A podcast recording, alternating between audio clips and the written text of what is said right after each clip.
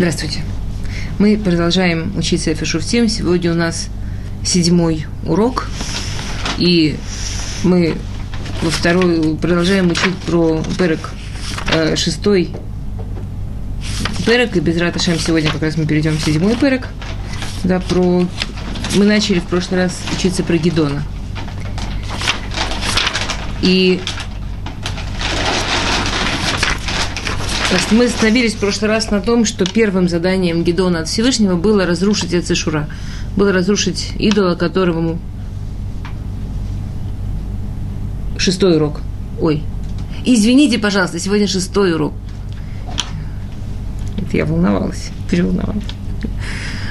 Мы подошли к середине.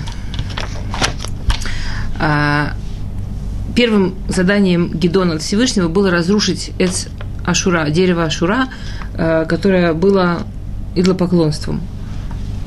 И мы немножко обсуждали про это дерево в прошлый раз. Э, Рав Головенцец объясняет, что главной проблемой этого поколения, в частности, было тоже идолопоклонство. То есть, помните, мы говорили, что всегда медаки на да, мера за меру, то, что происходит с нами. И мы говорили с вами, что каждый круг следующий, который проходит еврейский народ в Сефер Шуфтим, это то, что обуч, учит нас, какие проблемы нас встречают в жизни, и как с ними справляться. А вот для поклонства это очень важная вещь. Да, для поклонства это очень э, серьезная вещь. А, мы знаем, как идолопоклонство началось. Рамбан в своем комментарии на Тору пишет, что люди не были такие глупые изначально, что они думали, что есть смысл поклоняться всяким странным вещам. Рамбам пишет, да, тоже есть Рамбам, который пишет, что изначально все, что они хотели, это они говорили, как бы, что невозможно мы не можем сразу пойти к самому главному царю, к самому главному начальнику. Да? Всегда стоит попросить каких-то людей, которые рядом с ним. Если у меня есть какая-то проблема с каким-то большим человеком, к нему я, может, и не проберусь. А если я хорошо поговорю с министрами, с приближенными, то они у него попросят. И таким образом получилось, что люди начали верить огню, воде. Ну, если мы подумаем, э, все боги, которых, которым верили древние люди, подумаем о четырех стихиях, на которых построен мир и так далее, то это все окажется довольно логично. То есть понятно, что люди, которые были в древнем мире, они не были э, глупыми или менее образованными, чем мы, скорее всего, потому что мы видим, из прежних времен они были намного более мудрыми и понимали суть вещей намного лучше. Как же получилось, что они в, этом, в это упали? Объясняет нам комментарии, которые пишут про Гедона, что главным грехом этого поколения было идолопоклонство, и кому же именно они поклонялись, и мы прочитаем то, что написано, э, то есть Раши, Раши говорит, что грехом было поклонство, а Илкут Шимони объясняет, какое это поклонство. Илкут Шимони пишет так, Дрошель Гидон, а я Миштахавела Баабуа. Поколение Гидона поклонялись Баабуа – это классная вещь. Баабуа – это на иврите, на лошон, на святом на лошон на кодыш, это отражение человека в воде.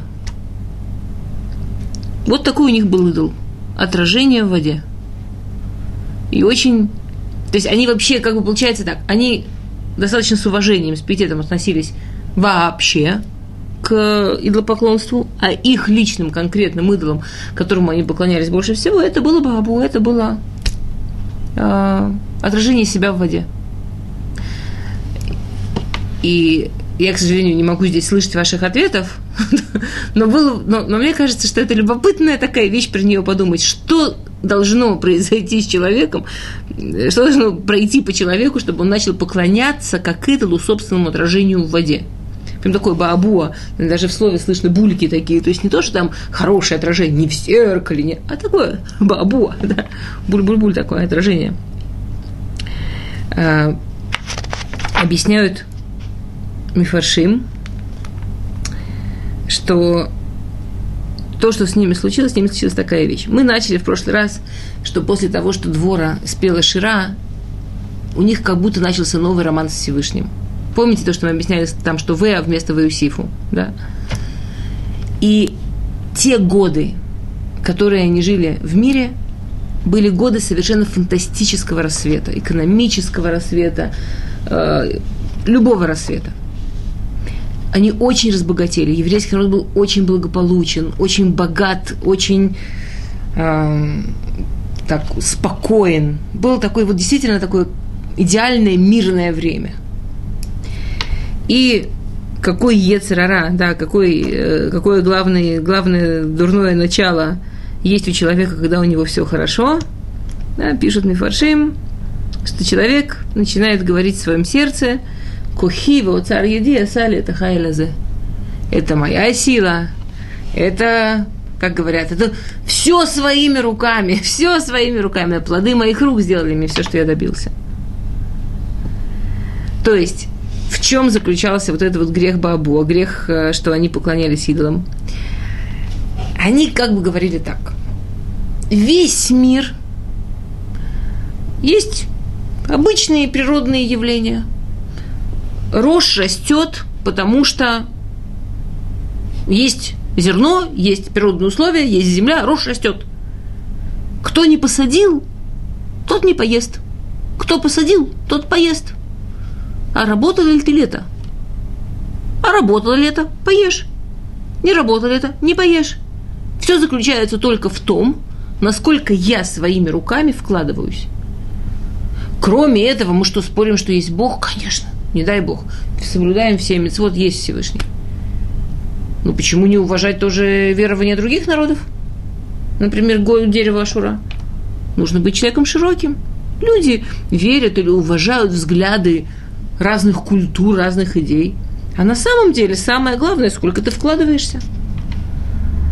И Всевышний доводит их до такого состояния. Мы видим, что Всевышний доводит до такого состояния, когда они сеют, и они стараются, им нечего есть.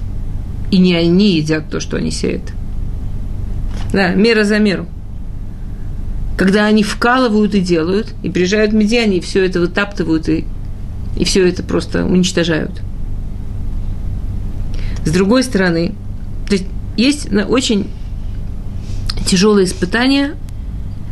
Мы видим здесь показатель нескольких вещей. Первое испытание – испытание богатством, которое приводит к испытанию, насколько я понимаю, что не все в мире естественно и само собой, и так и должно быть.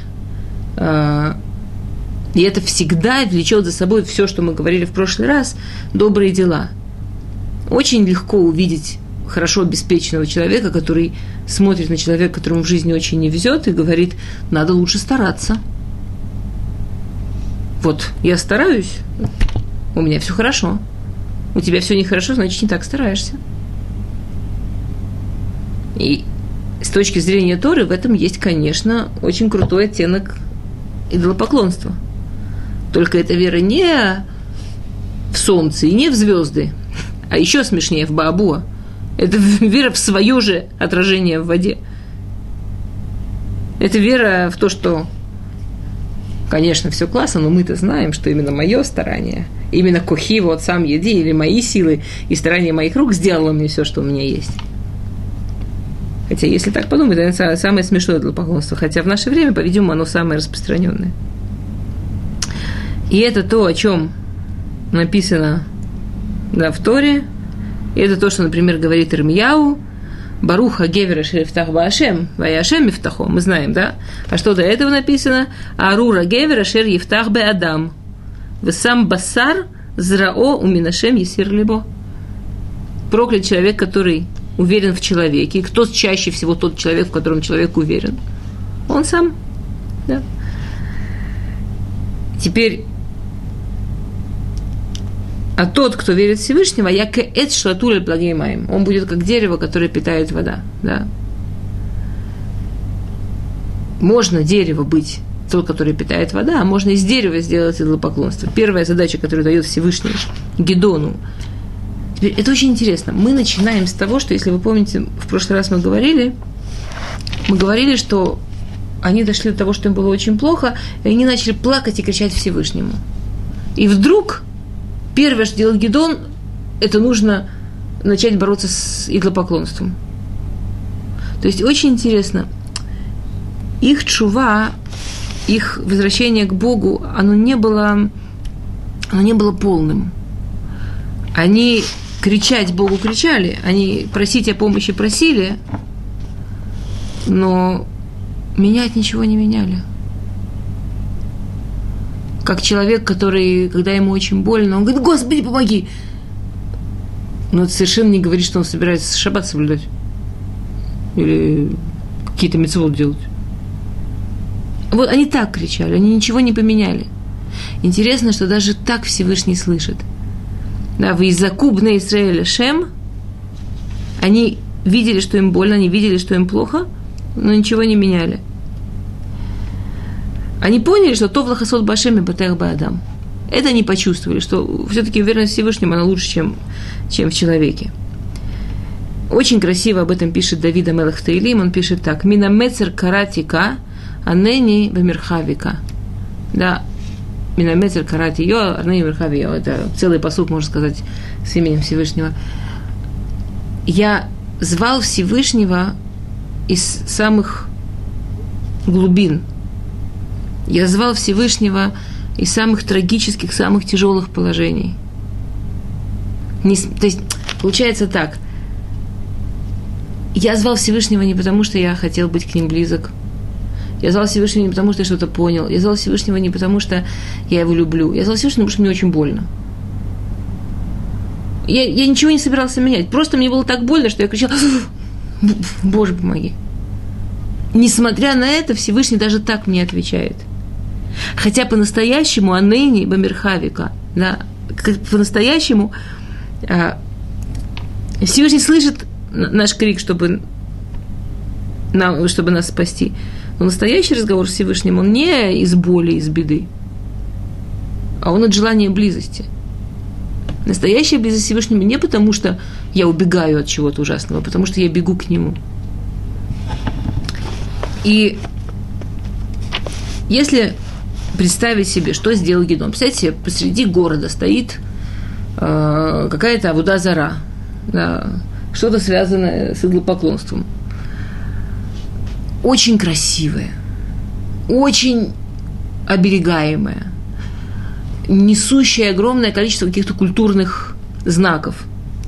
И вдруг человек ночью это сжигает, разрушает.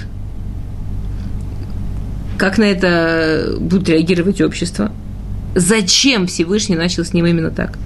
И Мифаршим предлагают два варианта ответа, почему Всевышнему было важно начать именно так.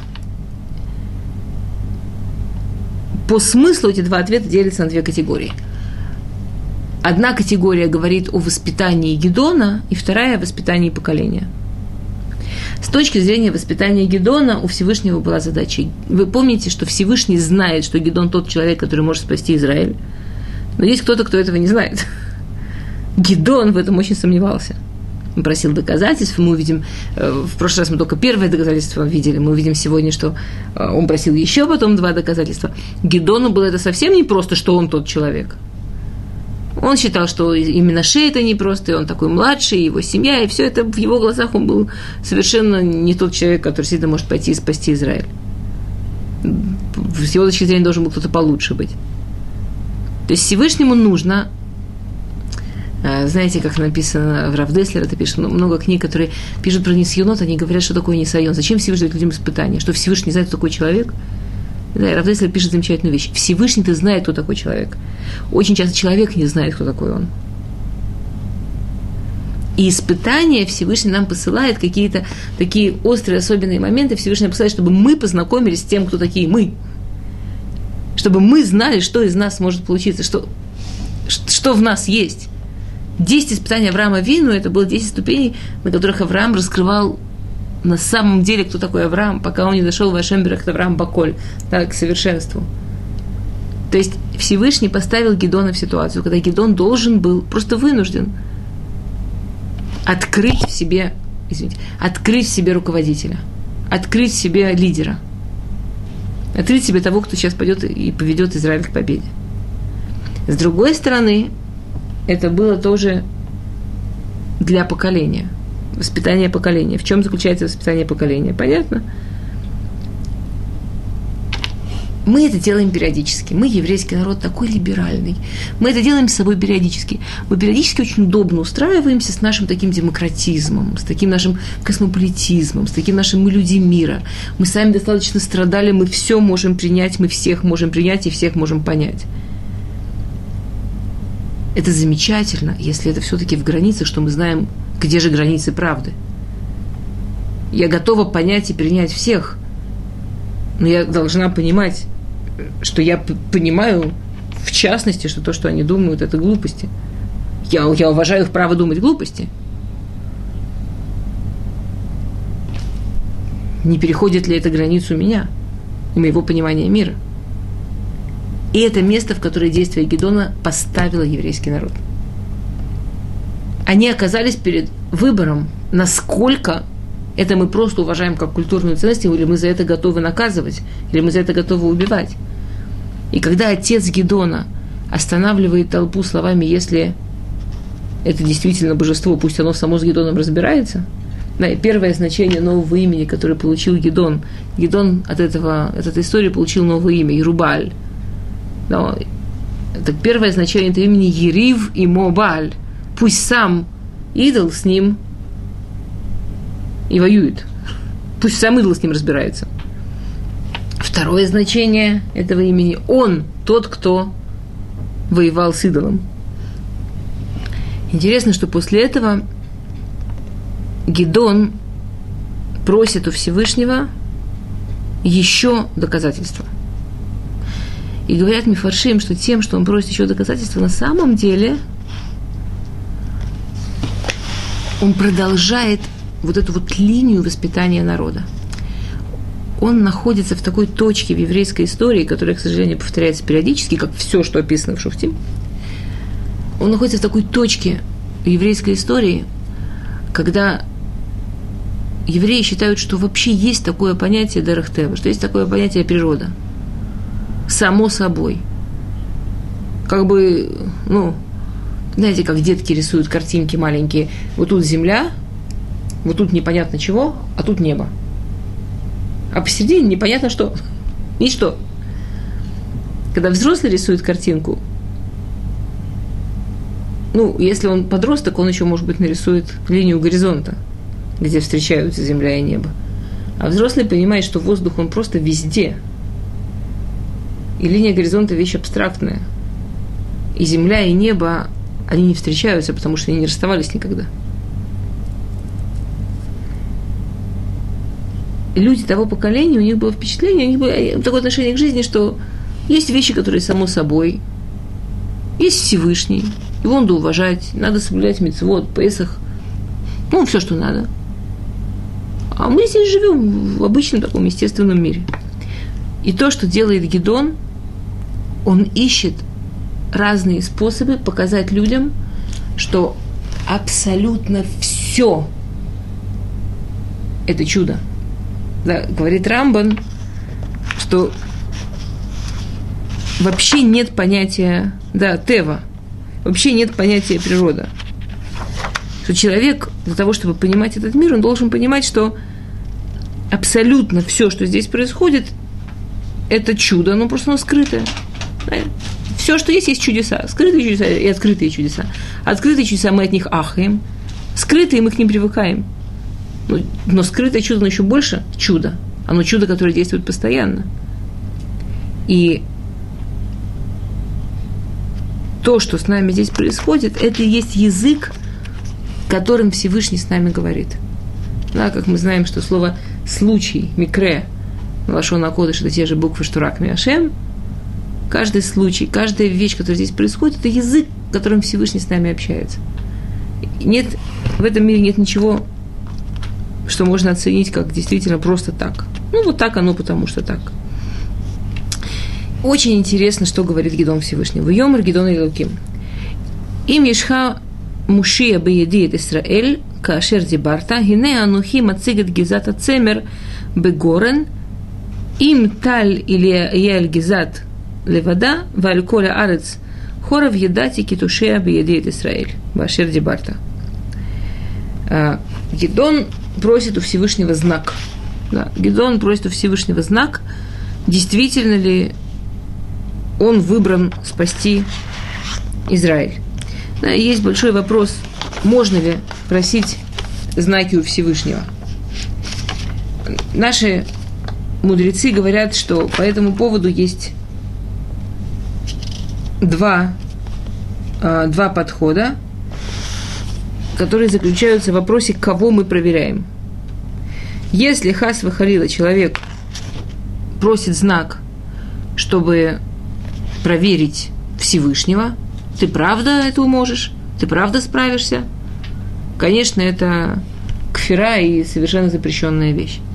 Если человек просит знак, чтобы проверить себя, я сейчас цитирую, ну, по смыслу цитирую, не дословно, к сожалению, я забыла захватить, но кому интересно, может проверить, это э, написано в книге у Равсадия Гаон «Эмунот Удеот». Равсадия Гаон, он пишет так, что если человек хочет проверить себя, насколько я способен, каков я в твоих глазах, действительно ли ты мне это доверил. То есть человек не спрашивает просто про Всевышнего, а спрашивает просто про себя, то говорит Рафсадия Гаон, это совершенно разрешенная вещь. И, кстати, Рафсадия Гаон там приводит в пример давка, один, несколько примеров, один из них именно Гедон.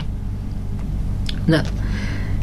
Интересно, что именно он просит от Всевышнего. Он говорит так, что я положу на рассвете газит Цемер, э, э,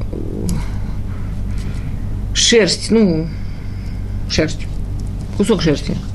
Ну, что там, газет. Пучок. Пучок. Не, не нитку, а именно необработанную шерсть. Вот такую еще не, не сделанную в нитку. Шерсть. И если утром вся эта шерсть будет мокрая, а поле вокруг все будет сухое, то есть был, был таль, была роса, ну, естественно, утром должна быть роса. И шерсть мокрая, а тем не менее все поле сухое, то значит, ты действительно этого хочешь. И утром действительно так случается, это чудо происходит. Это уже чудо намного более открытое, да? И вдруг он просит еще одну просьбу. Он говорит, Всевышний, я очень извиняюсь, у меня еще одна просьба. Пусть завтра я опять положу шерсть, но пусть утром шерсть будет сухая, а все поле вокруг мокрое. Что он делает? Что он хочет Всевышнему? И, и он получает это. То есть Всевышний это принимает. Давай. Кого? Хас выхалил, не дай Бог. Мы только что говорили, да, что он не испытывает Всевышнего, он, а, испытывает себя, насколько действительно Всевышний его на это место поставил, и, б, он что-то хочет показать народу. Он это не делал по секрету, он это делал как бы, чтобы научить чему-то людей. Чему он хочет научить людей? Чем отличается вообще два этих задания? Зачем второе было? Вот если подумать, чем отличается, что я положу шерсть посреди поля, и она мокрая, поле сухое, или она сухая, поле мокрое? Э, картинка очень простая. Шерсть по тем временам это примерно то, что мы как используем губку. Теперь, предположим, у меня влажный стол. Я кладу на середину губку. В этом есть дерехтева, в этом есть что-то естественное, что губка окажется мокрой, а стол сухим? Есть. Это возможно. Губка втянет в себя воду, впитает, и стол окажется сухим.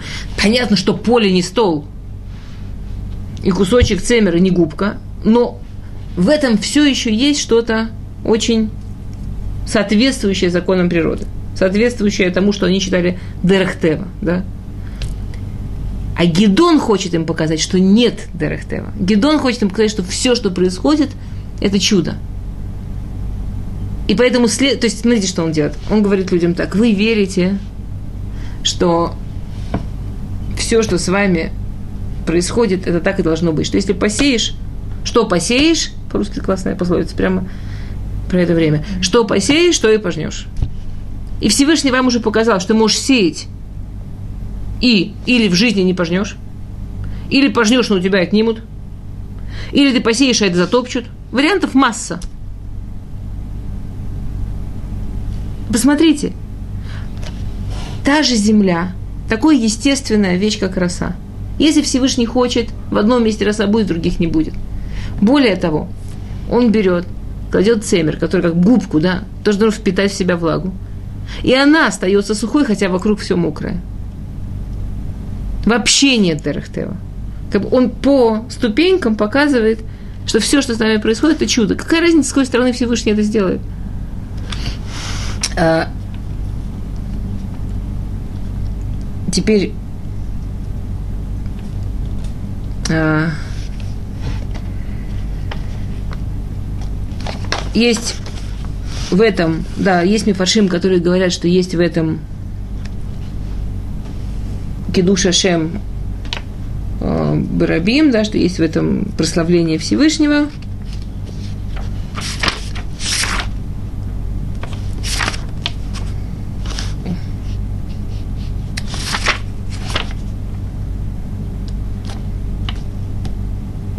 То.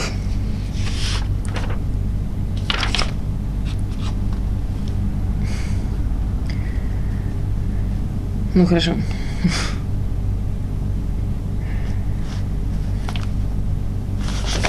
Тоф, не буду, это дальше долго. Тоф. И после этого, да, после этой истории, Гедон выходит на войну. Это тоже очень интересная история. Гедон зовет с собой людей. Мы переходим в седьмой перек. А вот почему я перепутал шестой седьмой урок. Мы переходим в седьмой перек. А, после того, что он уверен, что Всевышний с ним, и в Йом Рашем Гидон, да, и он зовет с собой, э, зовет людей, чтобы они пошли с ним на войну.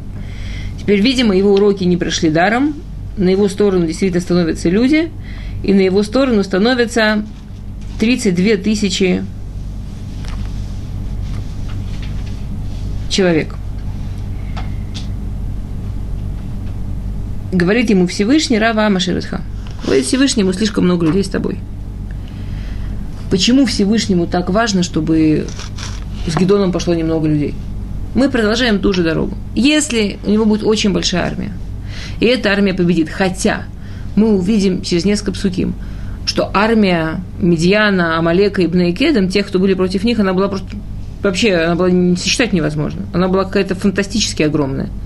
Они сами не знали, сколько их. Они взяли столько наемников, каждая сторона, что там вообще было непонятно, сколько людей. Там сумасшедшее количество людей совершенно. Так что 32 тысячи гедон, на самом деле, они бы большой роли не сыграли. Но в ощущении, могло быть ощущение, что их слишком много. Всевышний продолжает ту же линию. Он хочет научить это поколение, что все именно шамаем. Что все именно шамаем. Мы только делаем что-то лут. Мы делаем что-то, находим свое место Всевышним. И, да, Всевышний говорит, слишком много народа у тебя. Пен итпаэрала Исраэль леймор, еди ушели. Да, чтобы потом они не начали э, чувствовать, что они такие крутые, и говорить, это моя рука меня спасла. Опять мы возвращаемся вот к этому их идолопоклонству. А, и теперь мы помним, да, по по Сефер Тура, что когда люди идут на войну, их нужно предупреждать, говорить им, чтобы ушли те, кто первый год, те, кто боится и так далее. А, и это то, что здесь Всевышний говорит. Атака ра она баузне аам леймор ми ере вехаред юшев вейцпор мием гилад. Вейшев минам и срим вишнаем элев. Васер талафим нишару. И после того, что Гедон все это сказал, что кто должен уйти, помните все эти, мы, мы это говорили несколько раз, по-моему, мы это говорили, когда учились Сефер Яшуа, да, мы говорили об этом, что в Торе есть что нужно тот, кто первый построил дом и не жил в нем, тот, кто посадил виноградник, не ел от него, тот, кто женился, не прожил первый год, тот, кто боится. И объясняют мне Фаршин, тот, у кого есть грех больше, чем разговор между тфилин я, тфилин рожда, между одеванием тфилин головы и тфилин на руку, что они все должны уйти. В общем, ушли 22 тысячи, осталось 10 тысяч идти с десятью тысячами на такое огромное войско, это нонсенс, это смешно, это, это понятно, что было бы чудо, но в Йом Рашем о да, Амрав. Говорит Всевышний Гидон, я их знаю. Они найдут способ сказать, что это они такие крутые, умнички и сильные. И это еще слишком. Гураду там или маем. А вот теперь, когда мы знаем, чему они поклонялись, то я думаю, что вся эта история с выбором, она будет даже и не очень нужно объяснять. Хотя, конечно, есть несколько подходов, как ее объяснить. Как Всевышний говорит выбирать? Спусти их к воде и посмотри, как они пьют. Те, кто лакают из воды, те, кто опускаются в воду и лакают из нее, тех убери, а те, кто сидят высоко и поднимают воду к себе, тех бери с собой. Мы знаем, что они поклонялись своему отражению в воде. То есть те, кто перед войной хотят еще раз приблизиться к своему отражению. То есть повторяют свои вот эти вот то, как они там поклонялись этому отражению – мы их убираем. Те, кто настолько поняли, какая это глупость, и даже близко не хотят к этому подобраться, а даже сидят и пьют вот так, да, их мы берем. Есть пируш, который говорит, что здесь Всевышний проверял достоинство. Да, лакают как собаки. А, есть такая хасидская история, что был один рэби, который сидел за столом и ел вот так. Спросили его хасиды, рэби, а почему ты так ешь? Нельзя немножечко удобнее есть. На что их Рэби сказал, я буду опускаться к еде, пусть она поднимается ко мне. Это, это смешная история, но в ней, я думаю, есть очень много глубины. Как мы себя ведем с физическим миром, мы к нему опускаемся или мы стараемся его поднять к себе. Как мы ведем себя со своими вещами, с которыми мы очень привязаны. Еда – вещь, к которой большинство из нас очень привязаны. Мы, да, большинство людей очень любят покушать. Это такая вещь. Да, у многих людей есть зависимость от еды. Да, у большинства, наверное. Э, как бы в определенном смысле это хорошо, мы должны есть, чтобы жить. Но, но что мы с этим делаем? Мы это поднимаем к себе или мы себя топим в этом? Всевышний поставил их в условия, когда каждый из них показал – он поднимает свои нужды к себе, или он готов нырнуть за всем, что сейчас хочется. Окей. А, и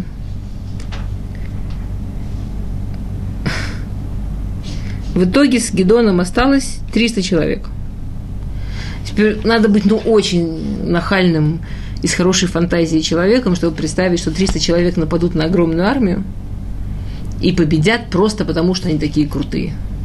И, и победят потому, что они просто вау. Да. Интересно, что все равно Всевышний не дает им даже попытку так подумать. Они подходят к вражеской армии, и лагерь, который собрали Медиане, Амалеке и Бнейкедем, он огромный, он как песок, вообще невозможно сосчитать, невозможно рассмотреть, что-то совершенно сумасшедшее. И Гедон получает пророчество от Всевышнего, что Всевышний говорит ему спустись, кум ред бамахане, кинатиха бейдеха. Он как бы идет на такую маленькую разведку. Нормальный человек, что делать в разведке? Мальчик в разведке смотрит, где входы, где выходы, как расположены, откуда заползти, как напасть. Разведка Гедона, конечно, совершенно особенная разведка. Он слушает. Вышамата май добру. Да, послушай, что они говорят тебе. На самом деле, конечно, это крутая разведка, послушать, что говорят. Понятно, что люди, они говорят то, что их волнует – если у них сильный дух, и они там говорят вообще всяких левых вещах, вообще им плевать на эту войну, это что-то одно. Если они говорят, классно, сейчас мы их вообще размажем, победим, это что-то другое. Если они говорят, ой, как мы их боимся, это третье, хотя представить себе Израиль того времени, разоренный, безоружный. Ну, представьте себе все, что мы говорили в прошлый раз. И тут огромные армии. Представьте себе, что они их боятся, это нужно немножко фантазии. Это нужно что-то типа то, что в современной психологии называется цепная реакция или какая-то что-то даже близкое к э, чему-то такому, панике. А, у медиана Малек Бнекедем, Нуфлим Амалек Кербаров, э, Кербелеров. То есть их было такое количество Кербелеров, их было количество, как э, саранчи. Да, уже мы видели это сравнение. Когда летит туча саранчи, никто не может считать. Они выглядят как туча. Они просто закрывают свет – вообще невозможно рассмотреть. Ни одно отдельно, нигде конец этому. Их верблюдов как песка, извините, я вас обманул. Не их как песка, а верблюдов как песка. Верблюды же не у каждого, это дорогая вещь была. И когда Гедон приводит, приходит, он видит двух страшников. И один из них рассказывает другу сон. Теперь тут опять-таки можно к этому отнестись с двух сторон. С одной стороны, можно отнестись по-простому. Если уж нам что-то снится, по-видимому, мы сильно об этом думаем. В большинстве, не, не любой же сон пророческий. Есть, конечно, сны разных уровней, но в большинстве своем сны. Большая часть снов – это просто отзвуки того, о чем мы очень думали, очень волновались. Есть более высокие сны, но большинство снов, они простые. Мы о чем-то очень волновались, думали, и бах, мы это видим во сне. Что видит во сне этот стражник? А, он видит какую-то очень, на самом деле, вот так, если подумать, совершенно абстрактную картинку. Это я вам раскрою. Это главное правило в, в, в работе людей, которые занимаются с людьми, там, психологов, всех, которые занимаются людьми. На самом деле совершенно не важно, что происходит, важно комментарий. Важно, как человек это объясняет, важно, как человек это видит, важно, как человек это понимает. Одна и та же картинка, да, есть э, всякие клавиши, да, всякие картинки, у разных людей вызывают разные комментарии. По комментарию мы понимаем, о чем человек думает. Вот подумайте, ну что он уже увидел? Он увидел, как какой-то сноп катится, и другие снопы под себя подваливают. Он про сноп, что он видит. Другой бы мог сказать, он говорит, о, я точно знаю, что это сон, будет хороший урожай. Или ты разбогатеешь. Или тебя задавит трактор. Или газонокосилка. Ну, я не знаю, мне на этот сон придумать варианты комментариев ну, вообще никаких проблем. Что говорит его друг? О, я точно знаю, я точно знаю, это значит, что придет Гидон Бен Юэш и нас всех убьет. То конечно, Гидон видит просто Всевышний психологически эту армию ему уже разложил, размял, просто подготовил вообще. Они на каждый бипс, на каждый сноп видят, что Гидон придет. Говорят Мифажим, что Гидон услышал там на самом деле что намного больше. Этим снится, что им снится, это вообще плевать, что им снится. Это для Гедона. Всевышний сказал, пойди послушай и поймешь, что я тебе хочу сказать. Говорят Мифаршим, в заслугу чего победили евреи в этой войне, когда, как говорит Раша, дор, дор цалуль минацадиким. Ужас, жуткая фраза, да? Поколение было чистенькое, прям целуль, блестяще чистенькое от праведников. Намека вообще. Очень чистое поколение. Никаких праведников. Никаких людей, в заслугу кого Всевышний бы их спас. Почему же Всевышний их спас? Дор Салумин Садиким Бесхута Омер Хайкрив Бепесах Энницлу. Говорит, говорит, говорят комментарии, говорит Раши приводит, что это в заслугу Мицвата Омер Всевышний их спас. Они перед Песахом принесли Мицвата Омер, да, принесли э, э, жертву из первых плодов, и заслугу этого Всевышний их спас.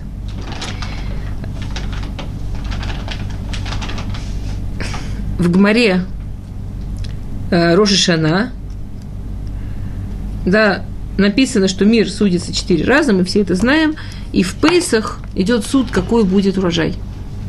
Поэтому приводится, приносится Курбана Омер в да.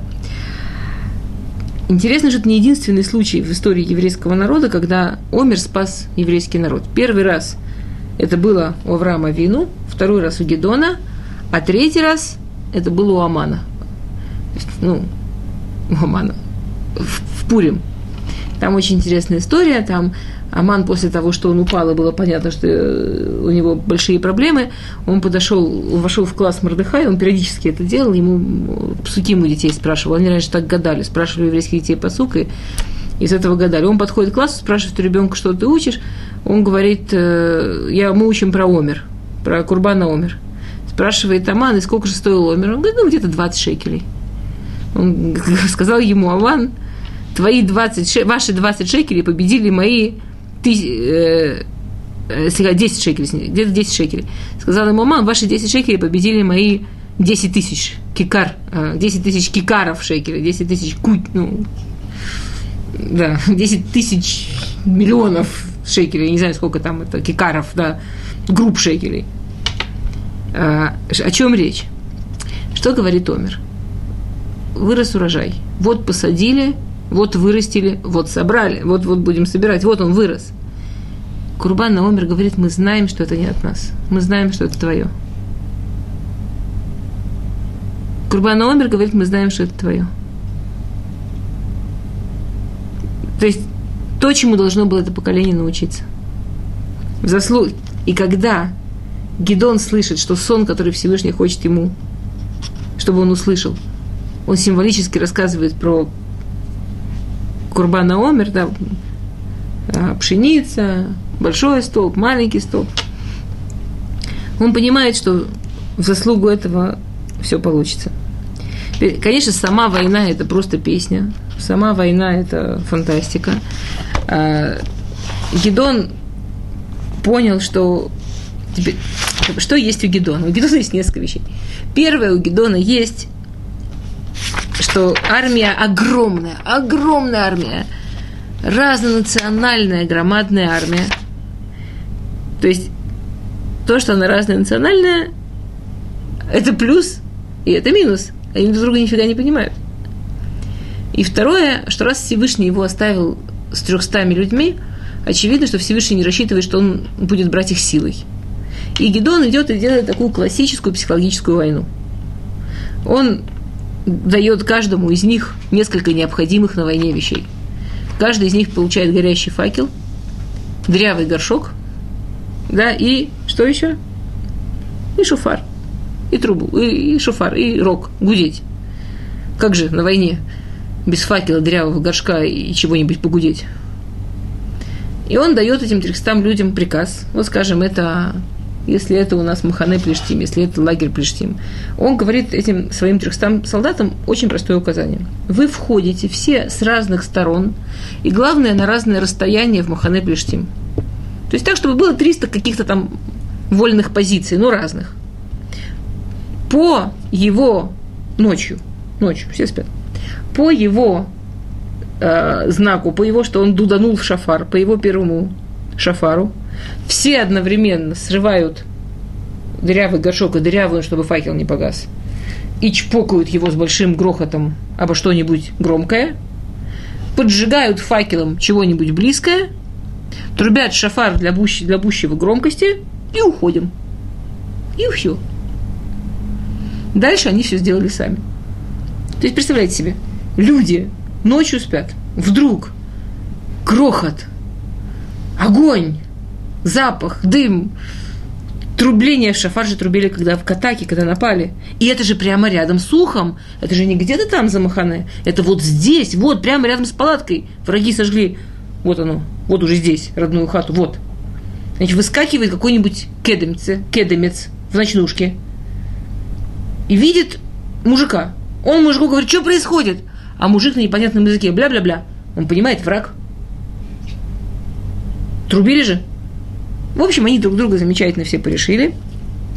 Они все друг с другом чудно разобрались, без всякого вмешательства наших. Наши, конечно, наши стояли э, в стороне, и когда надо было там более умные, например, предводители, они же сбегут, наши там стояли, подлавливали у выходов, кого надо. То есть, конечно, война... Э, у нас есть в Торе еще один замечательный пример психологической войны, по Рамбаму, во всяком случае, э, когда Авраам Авину воевал, когда Авраам Авину воевал с, э,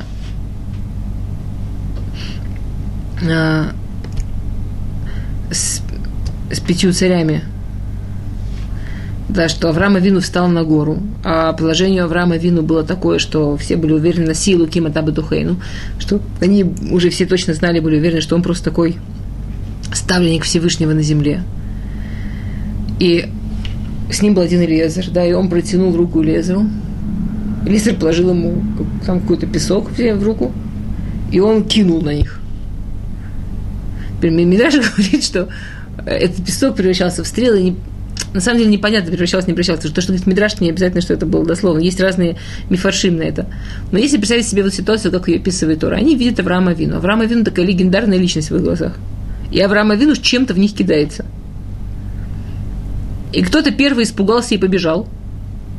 И за ним все, и паника. И то, что да, и то, что говорят фаршим Лефипшат, они просто попали в зыбучие пески, они там просто в песках потонули. Там до того, что было ям, ям, ям Амелах, там было какое, какое-то место, где были пески такие, которые затягивали.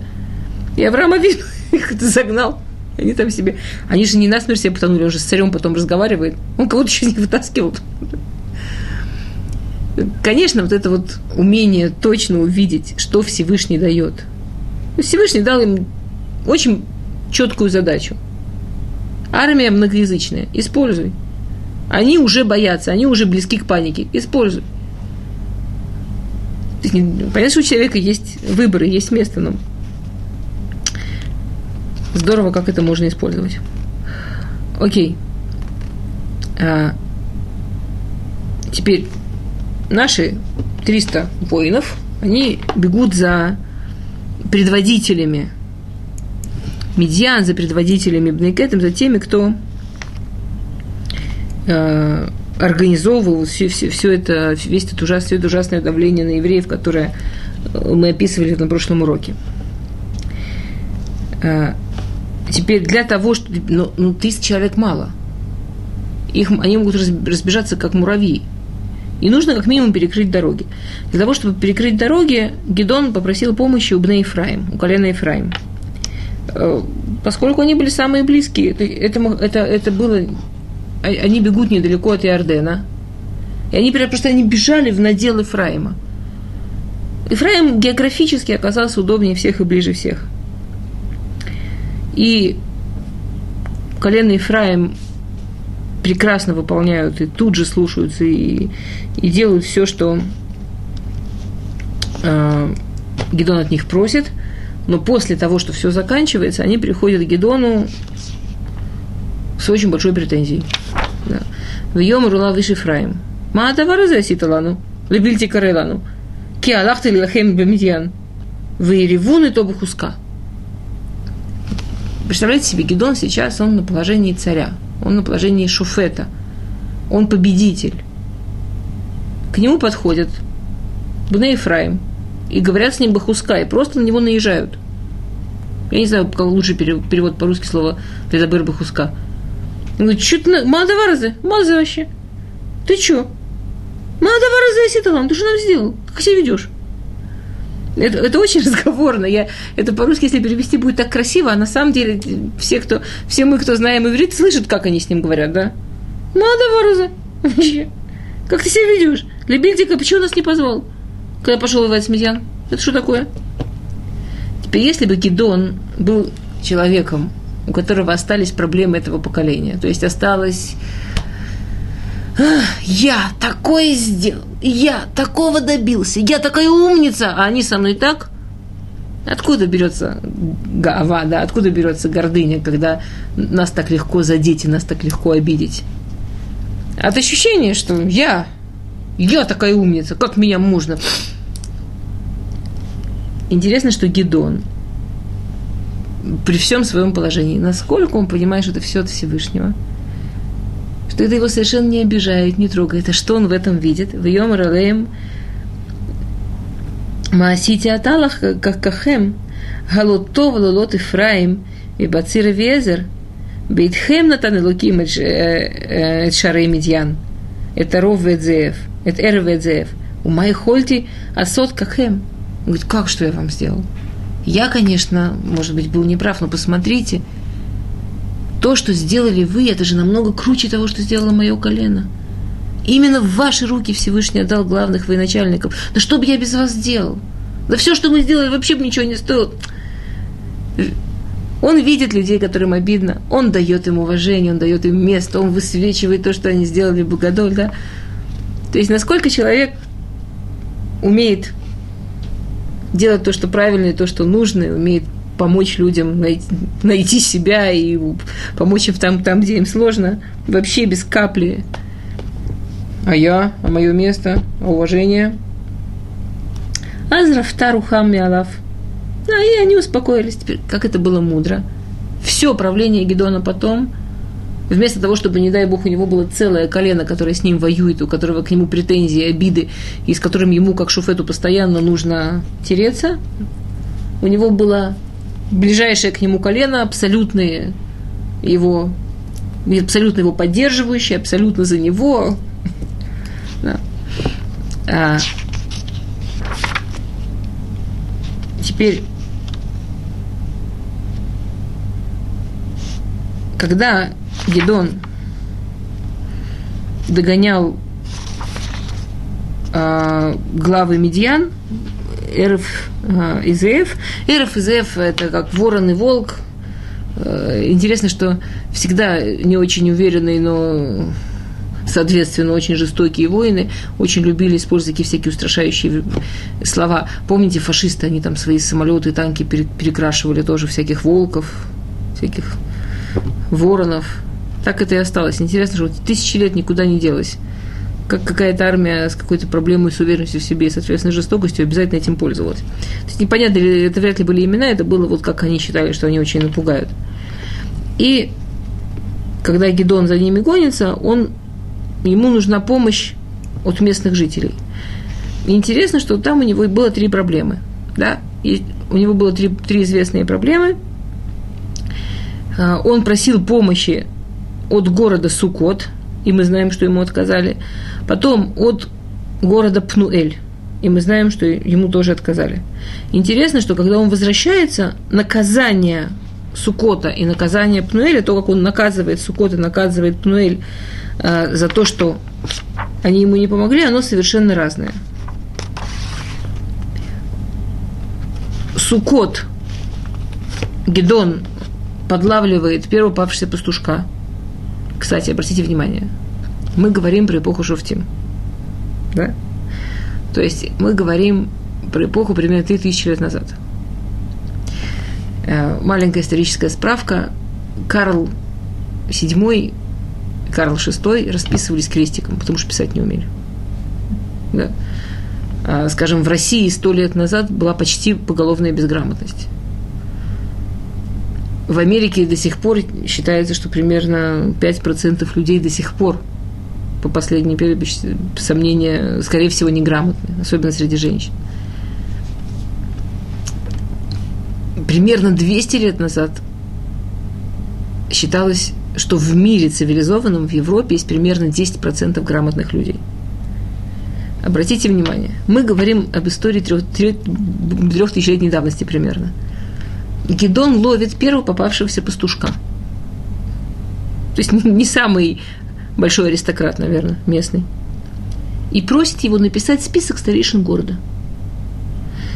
И этот хорошо политически подкованный и очевидно умеющий писать мальчик – первый попавшийся пастушонок, пишет ему список. Это одна из наших, это одно из самых первых исторических подтверждений, что у евреев неграмотности не было просто никогда. До такой степени, да, что еще во времена э, Нахимия Изра было еще во времена а, до, до разрушения храма было введено правило, что, что в принципе за образование ребенка ответственен отец. Это мецва, что отец обязан а, заплатить, научить, все что угодно, чтобы ребенок был грамотен. Больше двух тысяч лет назад у евреев уже введено правило, что если нет отца или у отца нет денег, должна быть общественная да, организация, поддержка детей, что не может быть, что еврейский ребенок останется безграмотным, что община за это отвечает.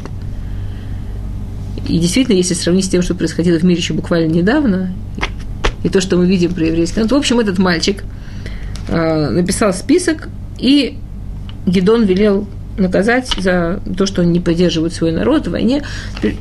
Они объясняют, что они очень боялись. Поди знай, Гедон победит, не Гедон победит, а потом они вернутся, и тем, кто поддерживал его в войне, придется за это расплачиваться. Поэтому старейшины города, не жители, старейшины, от кого зависело, получили удары колючками.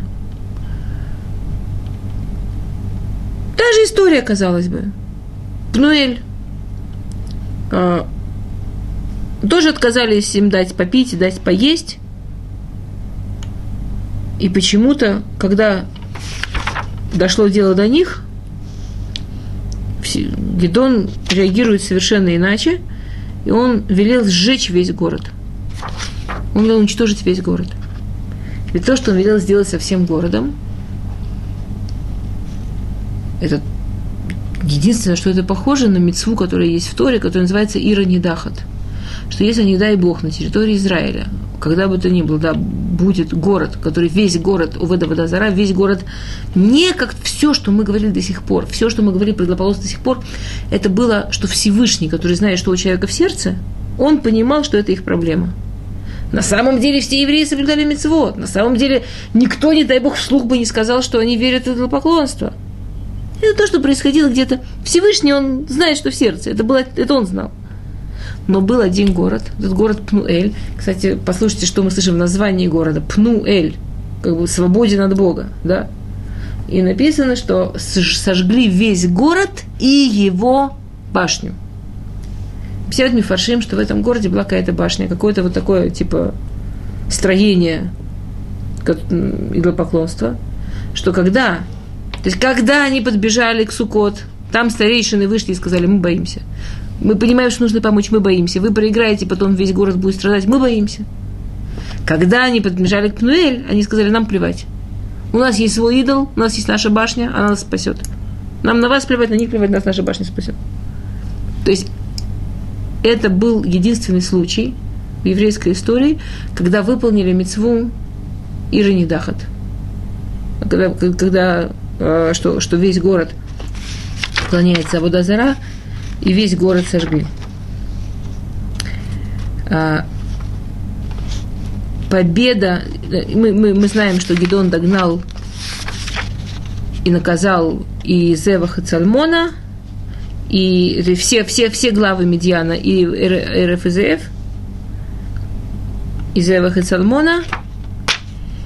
И эта победа, она настолько впечатлила и восхитила Ам Исраэль, что мы первый раз слышим из уст Ам Исраэль слова о царе.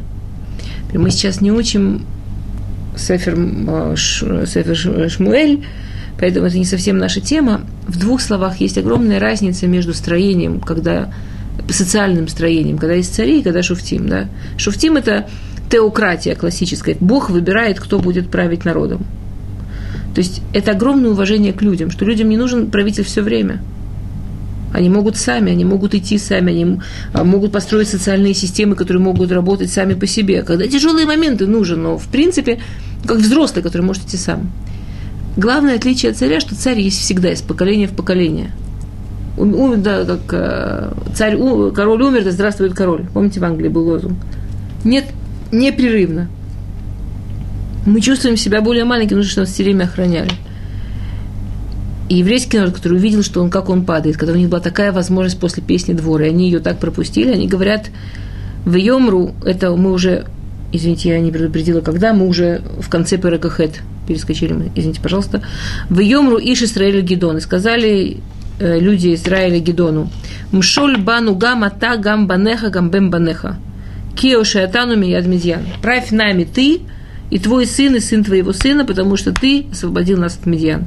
Это было невозможно, значит, ты это сделал, сказать, правь нами ты и твой сын. То есть это наследственное правление, это то, что другими словами будет царем. И на самом деле интересно, что Гедон видит в этом последнюю крошку, последнюю песчинку той проблемы, которая была у этого поколения с самого начала. Искать естественные причины – эта победа была, потому что ты такой крутой. Мы не можем сказать, что нашими силами. Мы не можем сказать, что победили военными, военной хитростью. Это потому, что ты такой особенный. Наверное, у тебя такие гены. Давай ты будешь нашим царем. Поэтому отвечает им Гедон, чтобы окончательно все поставить по своим местам. Ло имшоль анибахем, ло имшоль бнибахем, амшем имшоль бахем. Ни я не буду вами править, ни мой сын, Всевышний вами правит. А, мы к сожалению, на сегодня закончили. Мы не успели поговорить. Мы закончим совсем в следующий раз о ошибке, которую сделал Гедон и какие последствия случились из-за этой ошибки. Шалом.